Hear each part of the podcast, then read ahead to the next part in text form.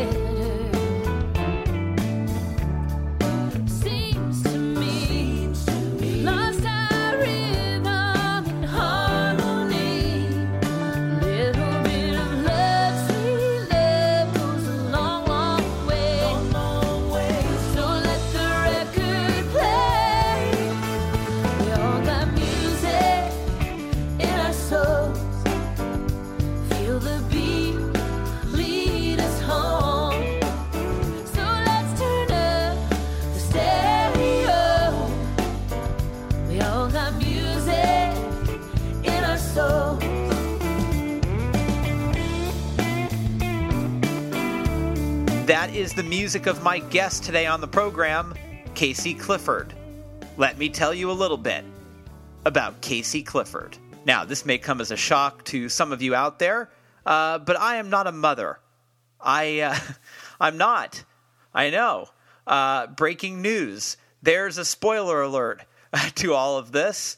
I, uh, I am uh, not familiar with the rigors of motherhood. However, uh, I was raised by a mother, and uh, I have good friends that are mothers, so I've seen firsthand that motherhood is uh, a very difficult thing uh, to undertake. It's a very, very hard thing to do. But as often is the case, as hard as motherhood is, sometimes it's even harder just to become a mother. Which brings us to Casey Clifford. The Oklahoma born singer songwriter had been on the scene since 2000, she had six records under her belt, and she nabbed the Woody Guthrie Award not once, not twice, but three times. So her career was in full swing and all was well, but there was something missing. Casey Clifford had always wanted to be a mother, and deep into her 30s, she realized that the universe was really going to make her work for it. Staring down infertility after years of trying to start a family, Casey and her husband decided it was time for another approach. I'm making a long story really short here, but thanks to a new fertility study and the aid of IVF, Casey is now the mother of two very cute little characters, Beatrice and Hollis. Why did I make that story so short? Well, Casey details the trials and tribulations and triumph of that whole process on her blog, which you should definitely check out. And she talks about it in this interview as well, so I'll leave all that to her. So, the story has a happy ending, right? Well, yes, of course it does. But once she became a mother and immersed herself in its joys, challenges, and, well, more joys, Casey wondered about her other baby, her career. Now, there were times that she thought she was done, that she would never write a song again, and that that part of her life was in the past. But then something happened. As the kids went to sleep, the artist began to awaken. And before she knew it, Casey had written an album and wanted to get it recorded. So she did. Her self titled seventh effort is a wondrous song cycle about motherhood, hope, love, and faith. But it's also an album that confronts doubt, desire, and where exactly the artist fits in to the family photo. From numbers like the rousing opener Music in Our Souls to the brilliant One Good Reason to the album closing Salt, which, in my opinion, might very well be one of the best album closers of the year. Casey Clifford's new album is as much about finding out what it means to be a mother as it is finding out what it means to be an artist. And frankly, Clifford has never sounded better. Her songs are open hearted, honest, and moving, and she writes with tenderness, generosity, and soul. And it turns out she's one of the nicest people I've ever spoken to. I love Casey Clifford, and you're going to as well, I promise. So, here's my conversation with Casey Clifford. Enjoy it right here on Stereo Embers, the podcast.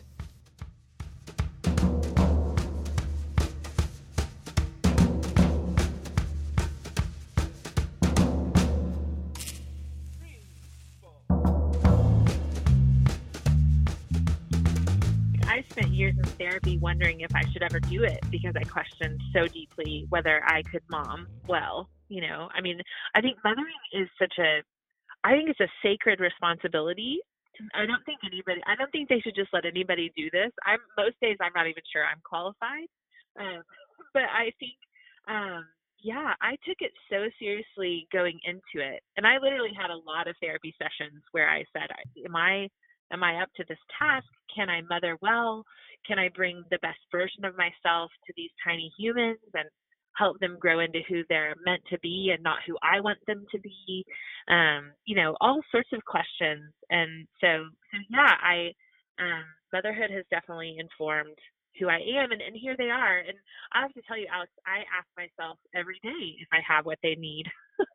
you right. know, that, that's a constant question as they as they go into new seasons and you think, man, this is so hard. Like and I wanted to be a mother so deeply and I, you know, went through a lot of things to get to that point, but I um it is all at once exhilarating and exhausting you know it's it's the hardest thing i've ever done there's that great moment in parenthood where jason robards in the film is, talking to tom hulce and he says to him the thing about being a, a parent and and I think the character doesn't get what he's saying to him is he is he because he's saying you're doing this to me is that you never stop the clock the clock never gets to stop so you can be a great mom one minute and the next minute there's a new challenge where you go, "Boy, I don't get any any breather on that one. I can't do a victory lap."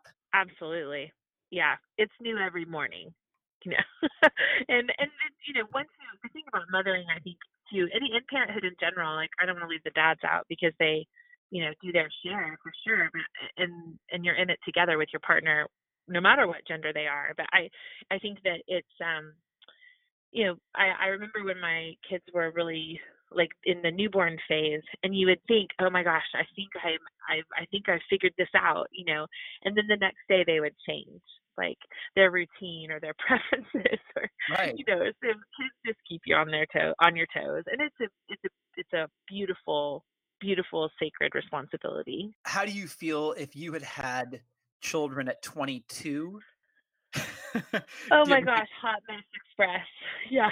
I would feel really bad for those children because I was in no shape. I mean, oh my word. The, the universe did all of that timing on purpose. I was so ill prepared at 22. Like, I look at moms who are young and you know right out of college get married and have babies and and in and on the one hand i think oh my gosh i kind of envy them their youth and their energy you know, and also their naivete right. you know um but i yeah i was in no condition at 22 to have a baby um to mother anyone. I i was still trying to figure out how to adult myself. Right. And, and of course, of course, if that had happened, you would have figured it out. But what do you think it is now? What skills do you think you have now that give you an advantage over the 22 year old version of you? Oh man. Um, how long do we have? I, I think, um, you know, I, I've, I have a lot of, um, hard fought lessons, I think, just in self care and boundaries and toxicity in relationships versus health, you know, um, you know, shame. I've learned so much about shame. I think the 22 year old mother of me was the person who was me would, as I was so steeped in shame from my lifetime and from trauma that I would have done a lot of damage because I just wasn't healed up in certain places. Mm. And I really hadn't um, owned my experience and taken myself to a place of healing and allowed kind of the work that I've done emotionally to to to run its course. And so at 22, I was just so oh man, I had I didn't know which way was up, you know. And so um I think being able to bring well, one thing that infertility does as a mom is you realize how much of everything is small stuff, you know. It's just a real perspective shifter. So being a 45 year old mom who I have walked with women friends of mine who have lost their children. Um, I've walked with women friends of mine who never got to have their children. You know, I mean, all sorts of you just have a, a view it's kind of a view from from the the mountain you know of age. As you Right. as you age you kind of get a different perspective of the landscape of what it is to be in the human experience. And so when i when i bring that to motherhood i think man like for me every day is a day that i is a is a gift. Because i never thought there was a, a time when i really had just laid down my um dream of being a mom um because i just didn't think my body was able to do it. Um and so so everything feels it's just a perspective shifter. It's it's i i look at my kids and i i cherish really small things that i think other people might overlook because they just take it for granted. And and you had that sort of existential artistic moment that I think a lot of artists go through where you know you're you're up at night with your kids and you're hmm. wondering who am I as an artist Yeah. am I done am I am I just a mom now like am I how do I how do I balance the two can I balance the two and a lot of people who listen to this program are aspiring artists of all different mediums and I think that that question of have I written my last poem? It, was that my last book? Was that? I think those are dilemmas we face anyway. Um, yeah and that was augmented for you by by this idea of now I'm responsible for these two characters. And how did you find your artistic voice, Casey? You know, um, my kids showed me a part of me I didn't know existed. And it wasn't a part of me that changed when I was a mo- like that I like took on when I became a mom, but in a lot of ways it was the layers that I took off um to get down to kind of the truest thing that was me because motherhood will cut you to the core. I mean it will if you have a kid having a tantrum in front of you and you have this idea in your mind of who you are, like I'm a person who believes in kindness and I'm a person who wants to call these sorts of things out in my children and I want them, you know, I want them to learn these lessons. But then you find yourself like just at the end of yourself, you're you're in the end of your patience or you know, I, I there were all sorts of, of situations in the first few years of being a mom that took me to my therapist's office saying, "Oh my gosh, I don't think I I'm I, I don't know if I can do this. I I'm gonna mess them up, you know. like I mean, Yeah. we just start the therapy fund now. Like you know, forget college. I'm just gonna make sure they can get a good therapist when they need one. you know? um, but I think that um, I I feel like for me, those nights when I was up with the kids, I'm still up with the kids. Who am I kidding? Um, my son slept for the first time over all night long last night in like months. my husband and I woke up and I was like, "Is he breathing? Like, he's four, you know." Right. Um, but I um I think those moments when mother motherhood is a thing that for many women it takes them over.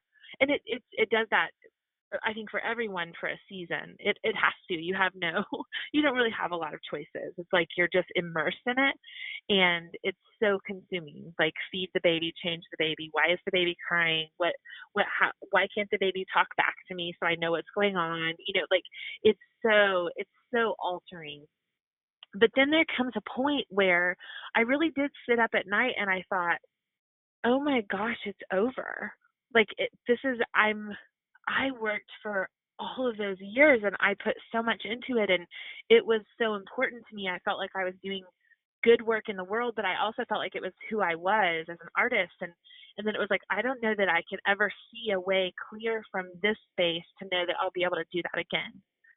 And um I think that the answer for how that changed for me was that it just these tiny moments where you get these windows where you're allowed to create again and then and then they're fleeting you know like Yeah. but if you go after them in these small ways they build up to this place where you finally are able to make the, the season with your children changes and you find that like you don't have to watch them every single second because they're not going to eat something off the floor and die you know? Like you Right. could be like okay color i'm going to ride a minute or you know? Um and it was in those moments that i began to realize i could i was going to get to go back out and do it again. Um but i knew it would look different and i didn't know i i didn't want to sacrifice being a mom the kind of mom that i wanted to be I didn't want to be away all the time, you know. So th- there are still questions about what it's all going to look like if I'm honest. Um, but I, you know, I finally got to kind of move towards the the art again, and it just felt so good. Was the initial crisis? I don't have. T- I don't think I have time for this, or um, I've forgotten how to do it, or or was it a, a mixture of both? No, I never forgot how to do it. I love the craft of songwriting. I love words and melody and putting them together. Um, it was capacity, right? Like, Ah, do I have the capacity to be my artist self and my maternal self? Um, do I have the resources, both time and energy? Um, and just, you know, at the end of a day with kids, you're just pretty tapped out. like, right. um, and so you, but for me, it began in these tiny little moments of just carving out these spaces to be able to say it was okay for me to have a life and an identity outside of them. And there's a lot of really stupid guilt and weird stuff, mommy guilt, that kind of goes through most women that I know when they start to like say, no, you know, I'm going to take an afternoon away and write and it's okay and and their dad has got this and we're going to be cool you know and then they scream when you're leaving and then they're fine you know like, and then you realize oh i could do that again next month you know like, Yeah. um so so yeah i think it's um it's it's such a process and i i wish like i could say that there was from i went from point a to point f this way you know but it's so it's almost mysterious it feels Do you ever go back and reverse engineer and think about yourself at 25, 30 and and how prolific you were and how you just didn't even think about the idea that creative space was always going to be there? Yeah, I think you definitely take it for granted. I mean, I think as a person without children, you take it for granted that free time would always be there, just independence. Like, just the idea that you get a minute to yourself. I mean, I can't pee in peace, you know, like, like, you know, it's like I have company in the bathroom. All, you know, it's like I Right. couldn't even get three minutes, you know. Um, but so, so yeah, I wish I could go back and tell that girl how much what a gift she had of time. Um, but there's also something to be said for once you hit a rhythm in motherhood for creating getting getting creating space, but it's also you have less time so you make the most of it. You know, it's like being on a deadline all the Right. time. Like, oh man, I've got two hours, I better write something. Like we we gotta get out of here with a song. like But- I don't you know. But those moments, I imagine, I mean, the pressure is kind of on, right? Because it's like you have 20 minutes, you have an hour, you know, right? You better get out of there with a song. Do you feel that kind of uh that pressure? Um, I think I feel the pressure, but I think I'm wired to do well under that kind of pressure Oh, okay. for whatever reason. I, I think that's just kind of in my makeup. Like, okay, pressure's on, let's go. Like, I grew up in this really competitive household, and so I think, um, you know, I, I think I'm okay in those situations. You know, it's like, okay, Casey, you gotta let's write a song, let's do the thing.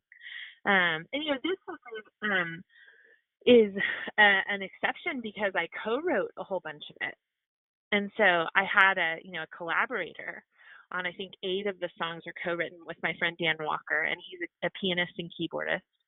And so I also had this accountability of another person in the process with me, and so it helps kind of move it along in a way that I'd never had before. You always wrote by yourself. Always, always. Yeah. 15 years yeah 15 plus years of always yeah 20 years i guess since i was 20 really is when i first started really seriously writing songs Did you and i'm 45 I mean, in terms of collaboration, did you find A that you liked it and B that you were good at collaborating? you know i had dabbled or tried to co-write over the years i lived in nashville for years and then in austin my husband is a songwriter and so we had tried to co-write but our processes are really different. Um, and i just had never found that person who i thought was a real creative partner that way. Um, with dan um, he's such a fabulous pianist and keyboardist and his taste is it just kind of pours out his fingers. And so for me what it allowed me what, what this collaboration allowed me to do was I got to step out from behind a guitar and I just got to be a singer. And I wasn't limited by anything strum pattern or, you know, harmonic progression or I wasn't limited by kind of the cumbersomeness of being an instrumentalist as well as a vocalist. Mm. I just got to kind of like come back home to that thing that I always was. Cuz I I consider myself a vocalist. You know, when people ask me, "Oh, you're a musician," I'm like, "Yeah, I'm a songwriter and I'm a vocalist." Like, I really love the the art of singing and studied it really hardcore as a kid and up into college and so so getting to kind of abandon the burden of being an instrumentalist and of having kind of my focus divided um, it just allowed me to open up a place in my voice that I have not ever allowed people to really hear in my songwriting. I think I was conformed to the ideas of genre or not being too much, you know, like, oh, you're not, who are you trying to be? You're Trying to sing big, you know? Mm-hmm. Um, so it kind of diminished myself and kind of put gates on, on myself, my own feeling. Um, and so with this, when Dan puts his hands on the keys and I just get to sit and sing, it kind of um, harkened back to something that was what who I grew up as. And you know as a an opera singer and a musical theater kid like um there was a place of just a singer in me who kind of was unleashed unapologetically this time that I'd never you know I'd never let her, I'd never let her out. And like how in captivity that, and how does that feel now that she's out? Um how does that feel? That must be very satisfying satisfying and so vulnerable so vulnerable you know i um it, it it it was the right thing and i when i get up to perform these songs it's like yes okay yes like it feels like i'm owning a part of um it, I mean, it's almost like a, a musical parallel to what has happened emotionally in my life in the past eight years. And so it just feel like I've kind of stepped into my power for less of a uh, for lack of a better of a less woo woo word but like just step into agency over who i am and not allowing myself to be defined by a bunch of externals. So in the same way to do that vocally is like to say you know what? I don't need this record to sound like anybody else and i don't need a radio person to put it in the genre and say oh i'm sorry it's not folk enough or it's not americana enough or it's not pop enough like i just wanted to sing and um so but but in doing so it's like i kind of opened up a bit of the secret garden of my heart. Like here's your here's your most sacred space as a singer. And it's also just really exposed. Um and so that's been challenging but in a good way. Like i'm up to the challenge but it's also you know recording vocals for the first time ever was a kind of a, an anxious experience because I had never just let my voice go like that. I see. And what about during the live shows, doing the new music and the older music? That must be a little bit of like sort of emotional whiplash because they're they're really so different now. They are so different, and it's a very um, it takes a a really attuned set list writer, you know. Yeah. um, I've always um, my husband laughs at me because he plays guitar with me and has for a long time and we typically write set lists together or one of us will do kind of a draft and then we'll talk about it. He's always thinking about musical flow and i'm always thinking about emotional flow in the content like what kind of roller coaster am i taking my audience on with this content? Because um, my music has a lot of feelings in it and always has. Um, that hasn't changed. Um, but it's kind of become more direct i guess but I think that now I even writing the set list for my release show, um, I I had to think about oh well, okay, I probably don't want to go full on Americana country in that moment, you know. like, right. We probably just kind of let's keep it in this avenue right here, you know. So so I definitely have there's definitely a consideration. I was born in an Oklahoma town to a daddy who dug for the oil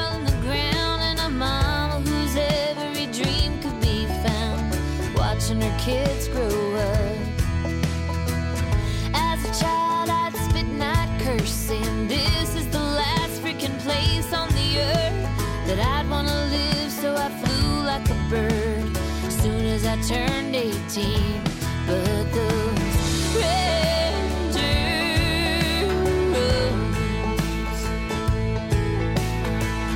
calling me home, and you've never seen a you've seen one from a red dirt road. I tried all Texas. Tennessee, searching to find the right place to be, where I could start living the life of my dreams. Just me and the soul guitar. Well, life is funny, just when I made plans, the good Lord brought me an Oklahoma man, and I kicked and I screamed, and made idle demands. But what's a girl in love?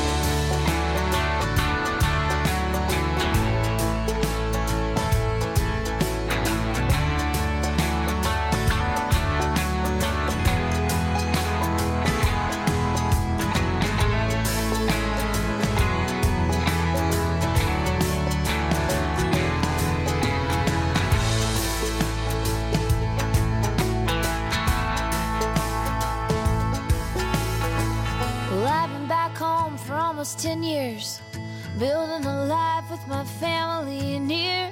But I was the last one to find out that here was right where I belong. I hit the road with the love of my life. We travel the world, we see all the sights, but nothing compares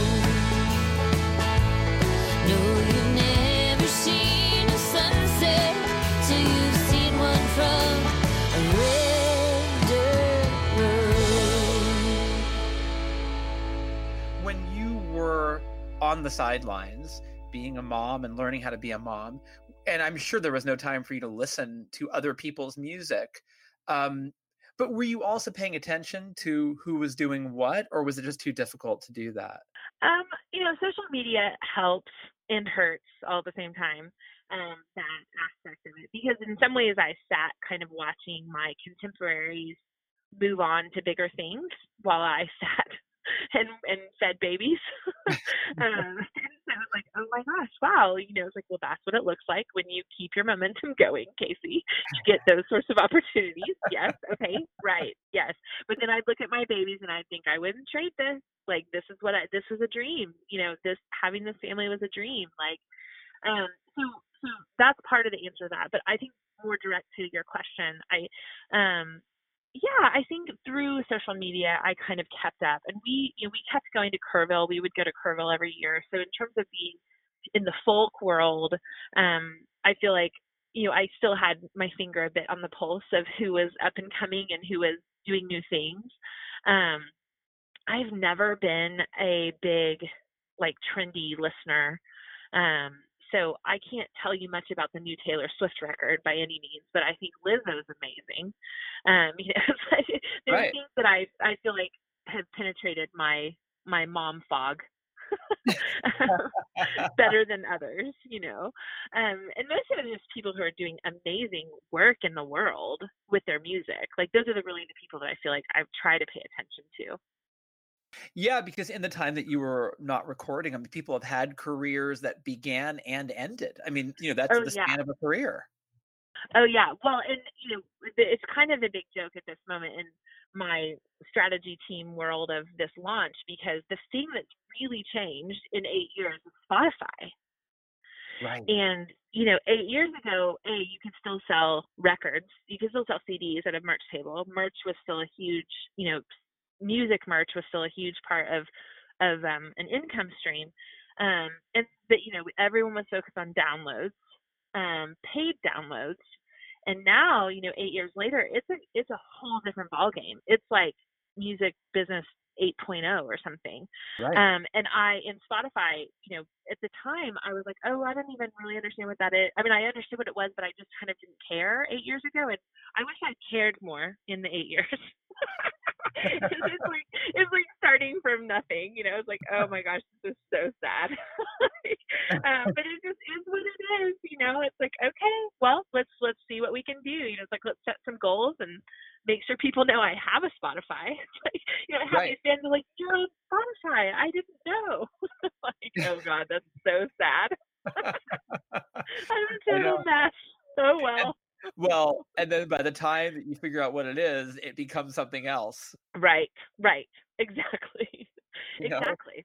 I mean, Well, and and with Spotify now, it's like, how do you? You know, I've spent the last two years just asking. I I just read the book "Are You My Mother" to my son uh, last night before bedtime, and I feel like I have been the little bird asking everyone who might have any opinion or knowledge, how do you monetize now? Like I just keep asking, how do you? How, how are you monetizing? Like, I've been kind of a broken record for the past two years because it's a, it's just a whole different world. It is, and and things change so rapidly, and um, it's weird to think that you know merch doesn't really pay the bills anymore. Right. Unless your merch is really, really unique and kind of other that isn't music merch. Right. Like Right. it's like a book or t shirts or like I think there are people who are doing merch well, but most of them have other things that they sell that aren't actually music. That's true. I, I mean, I could see, for example, um, your essays on on motherhood, which you have, you know, and that's a great way to stay in touch with your fans. What a remarkable book that could be. Mm, thank you. And there's a book I'm writing. I'm, I'm. Those are becoming a book as we speak. So that that's in the Oh. pro- that's in the making. Like Oh, I'm good. I'm working on finishing a book. Um. So and that you know that's also been, gosh, like the and thank you for saying that because that's really affirming to me. As as weird as that may sound, that really means a lot to me. Um, the getting kind of encouraged in that space of of my creative output because it's such a new thing for me um, but that's really the place that flourished when I didn't have time to write songs. Um, was I would be like up in a chair, uh, like with a kid who was sleeping on me but wouldn't go to his crib, and I would type on my phone and I would type an essay. You know, I'd just sit in the middle of the night and I would write an essay about motherhood or about you know body you know body image or shame or you know and i started to try to just tell the truth on the internet because i feel like we do ourselves a disservice by just putting out the shiny version of everything. Um and so that whole thing was a kind of a a, a beautiful accident um that that grew into a larger creative outlet for me. I never i wasn't like aiming for that and it just happened and and kind of created its its own audience which was really neat to see Were you really sort of heartened by the reaction that you got from the world at large to your to your essays? Oh my gosh, yes. Well, because you know, motherhood, and especially in the early years, is a very lonely time. You know, it's just it's hard to connect with people. If you had friends who don't have babies, they sort of maybe come around to hold the kid every now and then, but for the most part, like they have no idea how to interact with you anymore. Like so, so it's just kind of a lonely time, and and and you know, I hate to admit that like social media gave me an encouragement, but I think it really did. But more than anything, it was just the idea that my I, that my thoughts and my my writing, my articulations, my truth was resonating with other people and helping them feel less alone, which is always my goal. You know, that was that's always my goal when I write a song, um, when I tell a story from stage, and now when I write an essay. It's like how can I reach that person who's on the other side of these words and help them know that like as humans we have so much in common and we can connect and, and that they're okay that they're not they're not the only person who feels these things and so it kind of the way that the essays kind of made room in the world and that people responded. And then the amazing thing was that when people started doing their own truth booking like that's what i called it you know but they they would tag me and then they would tell their own truth in the internet space. And I was like, "Oh my gosh, this is amazing." Like,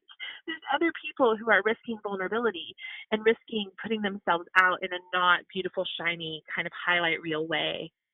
And they're they're they're risking they're being so brave to tell the truth about their experience um, in hopes that other people don't feel alone. And i think we are so in desperate need of that right now as a culture. So so it was very heartening. And can you talk a little bit about what you were saying before about body shaming and how you mentioned lizzo before and and people have criticized her and praised her. Um, yeah. and I and I and I'm very quizzical at the criticism. I don't really understand like people's problem is with Lizzo, but um, I don't know what that comes from. If that just comes from this idea of what we think someone has to look like, and you know, and I I, I interviewed Alison Moyet years ago, and mm-hmm. she was in her mid fifties, and she was just so not happy with the way that women um, are being looked at as you know older, quote unquote, in their fifties um, in musicians. And and I wonder for you, do you think about that when you step on the stage? Do you think about like people are looking at me, and, and I'm sure you've always thought that, but um, where are you with all that stuff now? Because it's become, thankfully, it's a topic people are talking about. Yeah, thankfully, indeed. You know, it's been so long overdue. I think um, in kind of a, a what 30,000 feet view, right? Like kind of a, an overhead view um, of where we are. It seems like we, I love that it's more prevalent in the conversation. I, you know, someone like Lizzo challenges the the socio norms you know like um she is especially when it comes to to gender you know bias and you know she steps out and she speaks her mind and she wears what she wants and she has this beautiful curvy body and you know our culture has told us that we're supposed to feel shame about that that for women the idea was that we should get smaller and smaller you know the the the diet industry alone is just this huge like if you think about the amount of money that women and some men pay on the diet industry yearly. It's billions of dollars. If we could turn that around to not like allowing women to feel that they're shameful if they're not small, if they don't disappear enough, if they don't take up less space in the world. If you can imagine what we could do as a culture, as a as a body of people if we turned those dollars around for action or for you know humanitarian aid or refugee support or you know, and it, I mean, any number of of things, you know, that are issues in our culture. I think that um, it's so sad, and yet I know that we've come so far. You know, 25 years ago, uh, next week, actually, I checked into a eating disorder treatment facility at age 20, and I almost died. I was in my junior year of college, and um, it set me on a path of awareness that I think a lot of people don't have around those issues. Um, I am not uh, fixed. I don't know that I ever needed fixing, but I definitely still feel like there are mindsets that I'm prone to um, that are dangerous or just unhealthy when it comes to body and um, and I have a pretty um, short I have a pretty hair trigger when I can kind of feel myself getting into those kind of mental gymnastics. Um, but it's been difficult to be a woman in the spotlight in my own small way as a songwriter and a performer all of these years and you know you think about like i could lay my body out in album covers like or photos from age 20 until 25 years you know? It's like oh my word that's just wow. Um you know i made a mistake artistically in a very personal way you know 10 years ago? What year is it? It's 2020 no 12 years ago right when my record Orchid came out, I had just lost over 100 pounds. It was the first time that I had ever approached body and weight loss stuff in a healthful way. Um, I was it was a real milestone for me in just my healing and my emotional healing. Like I hadn't beaten myself up or starved myself. Like I just tried to feel better in my body by making different choices. And um, but I made a really critical mistake for myself, which was that I allowed my body to be the lead story of that mm-hmm. record and that whole time. and you know the biggest loser came and and filmed me and um because I wrote this song for the food bank um, in Oklahoma, and they were doing this pound for pound challenge thing where they gave money to Feeding America. And so I allowed my body to be the lead story. I allowed it to be about my outsides when really the story was my insides. And there were still places in my insides that needed some help, honestly, and needed some healing from trauma and needed some different messaging because my inner voice was really not very kind.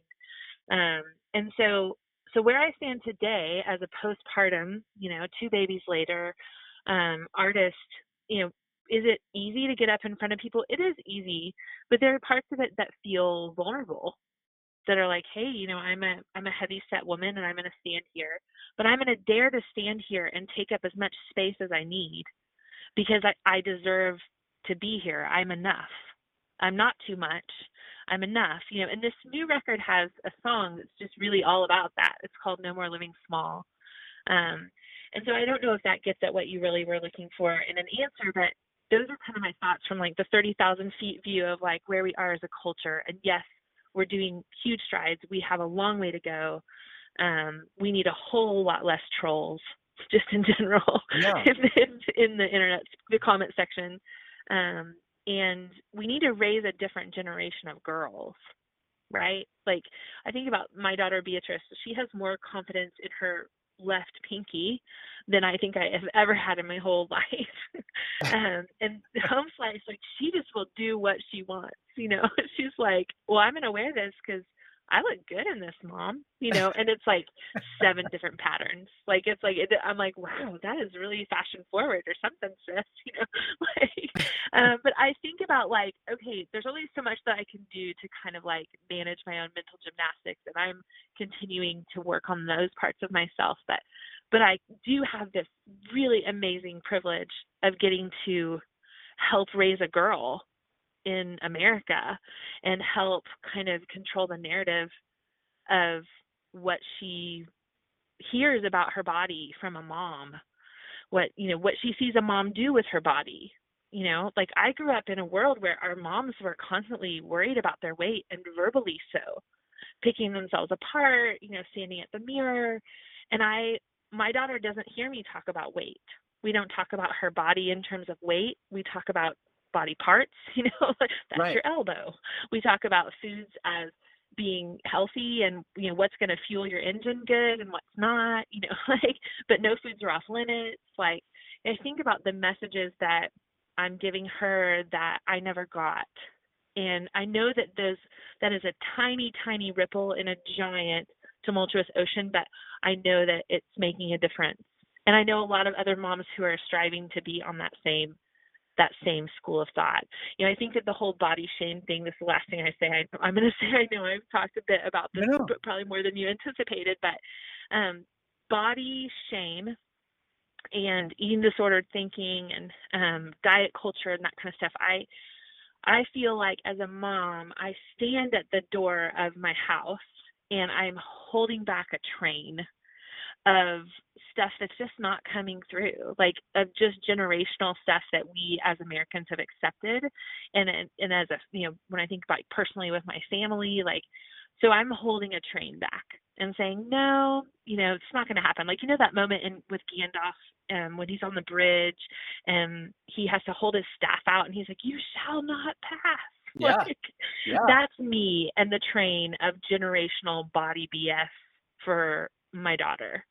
Like, and there are a lot of us I know because of my mom friends who are like, no, mm, no, we're just super not doing it like that. Like, we're I'm out on that. You know, um, we're gonna we're gonna find a different way, and we don't always know what the way is. You know, it's like because we haven't been modeled a way, but we're trying to carve a new path for the girls of the future, for the women and the moms of the future who can hopefully live in a different world than we did when it comes to those things. Yeah, and when and when Beatrice says, I, "I'm going to wear this. I don't really care what anyone thinks. I look good in it. I feel good in it." Is that also instructive for you in many ways? Is she teaching you, like, "Oh yeah, Uh, who cares what people think"? Is she ever? She has been my greatest teacher. I mean, you know, my my son as well. My kids are easily my my greatest teachers in all my life. You know, just the way that I see because there's things you don't know are in you until you have a kid and you begin to pass it down to them. Like you find things coming out of your mouth and you're like, whoa, that's super not actually what I believe, but somewhere in me I evidently still believe that from a long time ago. And then you have to like stop and be like, oh no, I need to check that for a minute. Like, no, okay, no, actually that's not how we're going to do this. We're going to do it a different way. Let's try this way. let's try a way that's kind, or let's try a way where my kid feels like they know who they are and not that they're ashamed or made to be smaller. You know, I said in a, um, I was at a, a working mom uh, event this weekend, this past weekend, and um, with a bunch of moms, and we were talking about our our kids and um and one of them was talking about the challenges of parenting and trying to parent differently than she was parented and um and how like you know people are like no you don't get to don't talk back to me or you know things that we we hear ourselves say that maybe our parents said. And I was like you know that is a way to create a voiceless another voiceless generation of women you know is to let them know that they don't have a say in their life. They don't have a say in what they wear or how they express themselves or you know it's like you think about the ways that we empower someone to have a voice and they're very tiny. Like we think about these big huge impacts we can have but it really starts in very small ways. And so beatrice has taught me like i am definitely a more confident woman because i'm her mom. It's incredible to think that if if beatrice had never been on this planet that part of you never would have gotten informed in that way. It's remarkable. Absolutely she was meant to be i was meant to get to be her mom. Right. She's it's a gift to get to be her mom and absolutely like she our paths were supposed to cross this way you know? Um and she's a firecracker man. She'll change the world. She'll run something. Um. she'll run something. Um, she'll i'm curious you know now that you have sort of you know gotten over that hurdle of who am i and, and what is my music going to sound like post um, post motherhood now that i'm a mom. Um, do you feel now that the sky is the limit? Do you feel you can do anything now? I do. Absolutely. Like i don't feel confined. And you know that's that's part of what stepping away for eight years will give you is i was not able to be in the game of the business you know, and I wasn't able to strategize my next move because I didn't have any more moves at that time. It was like, no, I don't have any irons in the fire. There's nobody waiting for my call. I'm I'm not waiting for anybody to call. I'm just here, and everybody's like, wow, she's just doing the mom thing, you know. And so people go silent pretty quick, you know, like, yeah. um, and so I, but I think that that is, um that's definitely one of the things the gifts of it is that now i'm putting this record out and i'm just doing it my way. I'm taking the parts of it that i think will serve my goals. I'm ignoring the parts that i don't have any desire to to do anymore. You know it's like i feel like i used to go on a circuit of conferences where i would just you know put myself out there full clients or you know trying to like constantly spend money to be in front of all the right people. And I think the the gift of of being away from it is like, oh, you know, the doors are going to open where they're supposed to, and if they're not, then they're not supposed to, and I actually don't have to kill myself to do those things. Like I think the art is going to make room for itself, and and am I going to be Beyonce? No, no, I never really was ever destined to be Beyonce. Like that's not who that's not the career that was mine. But this beautiful thing where like I know that what I do touches people, like I know it moves them and it makes them feel less alone and that that's enough for me. And symbolically, the album being being called Casey Clifford is like you reclaiming yourself and reintroducing yourself in this new iteration. Absolutely it's the most me thing I've ever done. And I I we were in the studio it was like the last day and somebody one of the players said, you know, cuz we recorded live like old school style. And um one of the players was like, "What are you going to call it, Casey?" And I said, "I don't know. I'm I'm thinking about self-titling." And I even remember the moment where I felt like I had to ask permission. Like I looked at my producer. I was like, "Do you think that's okay?" And he was like, "Yeah." Like I don't yeah, like I don't know what you get to decide, Casey. You know, and I don't think um because there just was not one song title that felt like yes that's it or there wasn't one lyric that encompassed encompassed the whole thing and um i just felt like it was kind of part about the part about just feeling unapologetic it was like oh at some point as i went through the next months of you know finishing the album and mixing and it was like yeah this is definitely called casey clifford this is definitely self-titled and I guess seven records in, I'm allowed to do that, and I actually don't have to be. No one has to give me permission. You know. well, um, I mean, Peter Gabriel uh, named his albums Peter Gabriel like five times. So.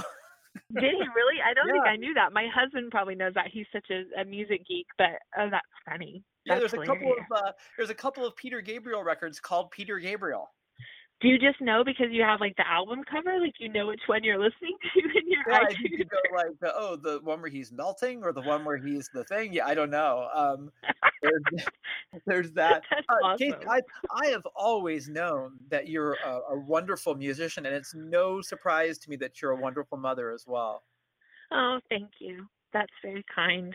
I'm so excited that we had this chat. I've I've followed your career from the beginning, and I've um, you know hearing the new stuff and having you back and and better than ever is just it's just remarkable and it's such a gift and i and congratulations to you on everything. Thank you and thank you for for sticking around and and keeping your ear to the ground for what my next thing was. It really meant a lot to be included in your podcast and just just wow thank you. Well hopefully you'll come back on again. I would love it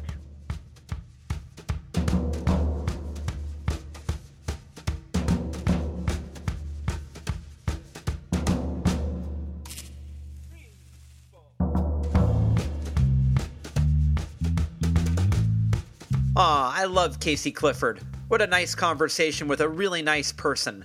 Keep informed about what's going on with Casey. Her album is out February 7th. It's called Casey Clifford. Go buy it. It's a, a great gift for you uh, or someone you love, or or for you and someone you love. Buy two copies. Uh, CaseyClifford.com. Go to her website, find out what's going on with her, tour dates, news. She writes essays. And those essays are fabulous. They're a great way for her to kind of keep in touch with her fans and uh, let them know what's going on with her emotionally, uh, what she's up to, where she's at, all that stuff. She's one of those artists that's very generous. She really lets you in. So uh, follow her and uh, be a part of the Casey Clifford experience. You will be richer for it. Be a part of the Alex Green experience. Uh, will you be richer for it? Well, probably not. Uh, but you'll be uh, altered. you'll be disturbed. AlexGreenOnline.com. Go there, see what's going on with me. There's some stuff. That's all I'm going to say. There's some stuff happening. Stay tuned. Watch that space uh, because there will be some things. Okay? That's all I'm allowed to say. I'm sworn to keep it at there will be things. Uh, Stereo Embers, the podcast, is available on all podcast platforms. Go to the one that makes you the happiest or the most comfortable uh, or makes you feel the most safe. Subscribe for free, leave us a rating, tell all your friends, blah, blah, blah. You know how it goes. Follow me on Twitter at Embers Editor or follow me on Instagram at Embers Podcast or uh, what? Yeah, email me the old fashioned way. Editor at stereoembersmagazine.com. Okay? All right. Uh, let's close things off with a little bit more of Casey Clifford, taken from the new album. This is called Salt. Enjoy it, and I'll see you next time right here on Stereo Embers, the podcast, only on Bombshell Radio. Peace, may you know it well.